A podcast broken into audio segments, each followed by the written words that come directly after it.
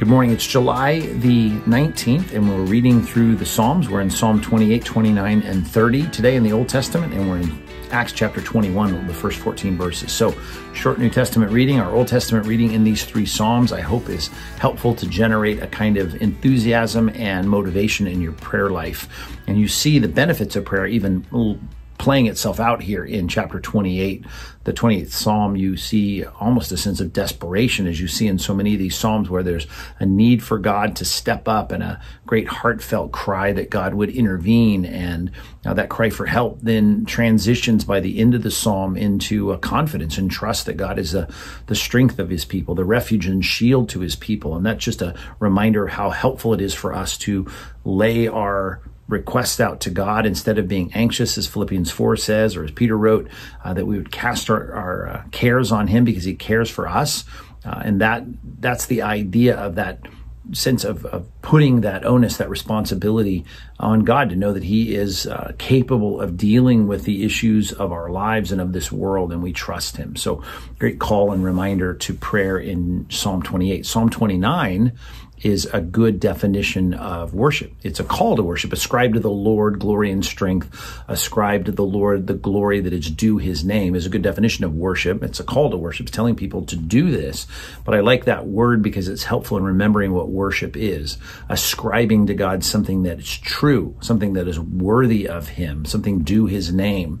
Uh, that is crediting him. We're giving him credit for the things that he does, giving him credit for the things that he is. These attributes of God, um, glory and strength, the greatness of God, the magnificence, the majesty of God. These are the kinds of things that we are saying in our worship, which seems very simple, but that's what it is. To be thankful to God is an expression of our worship because we're ascribing to God responsibility for the good things that have happened, the good things in our life, uh, the good things that He is.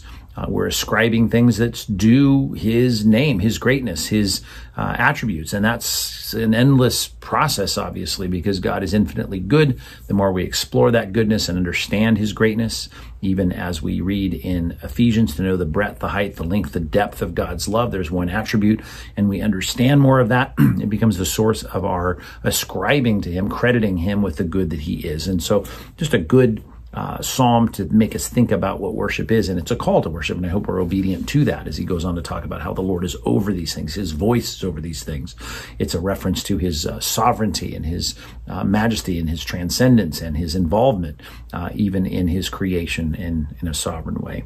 Psalm 30, superscription may be a bit confusing if you know your biblical history, uh, that it's a psalm of David at the dedication of the temple. You think, well, wait a minute, it was Solomon that made the temple. Well, remember, David took so much time preparing for the establishment of the temple all the way down to collecting the um, construction materials. So we can assume here that if it, we're talking about the actual structure of the temple, uh, the dedication of that temple, that this was uh, his preparation for that.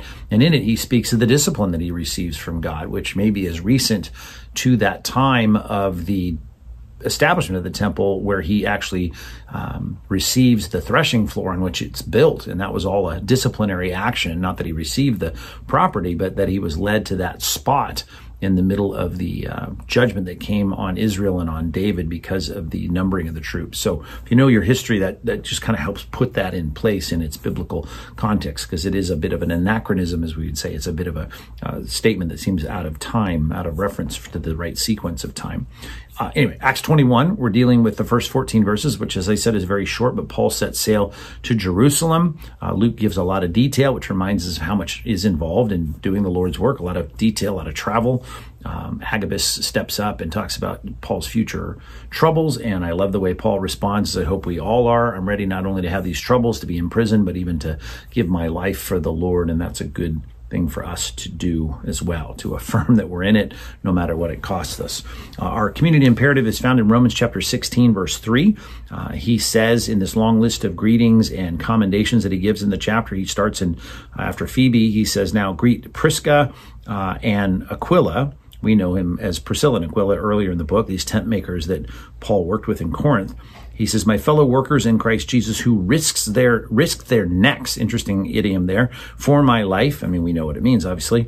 Uh, to whom." Um, not only I give thanks, but all the churches of the Gentiles give thanks as well. So he calls out the fact that they risk their necks, they risk their lives, they put their lives and safety on the line for the love and service to the Lord and their aid to Paul. So I would put it this way as unconventional and as uh, countercultural as it sounds in our day where we idolize safety and comfort and protection and all the rest, I would put it this way risk your safety for each other. Risk your safety, right? Not haphazardly jumping off the temple, uh, you know, pinnacle as we see in Matthew 4, that temptation to try God. We're not putting God to the test, but we're saying, I'm willing to be uh, put in, in harm's way for the good of God's purpose in, in this world and the good of other people, which of course is what our community imperative is all about. So even if you have to risk something, risk your own safety, risk your own life uh, for someone else in the body of Christ, if it's for a good and righteous reason, I'm calling you to do that because that's the kind of thing that is hailed as praiseworthy in the scripture. So risk your safety for each other. Uh, that is something we do not to, to test the Lord or not haphazardly, but in the course of loving and caring for the people in the body of Christ. And that's my community imperative for us to consider today. And we'll be back tomorrow as we continue reading through the Bible.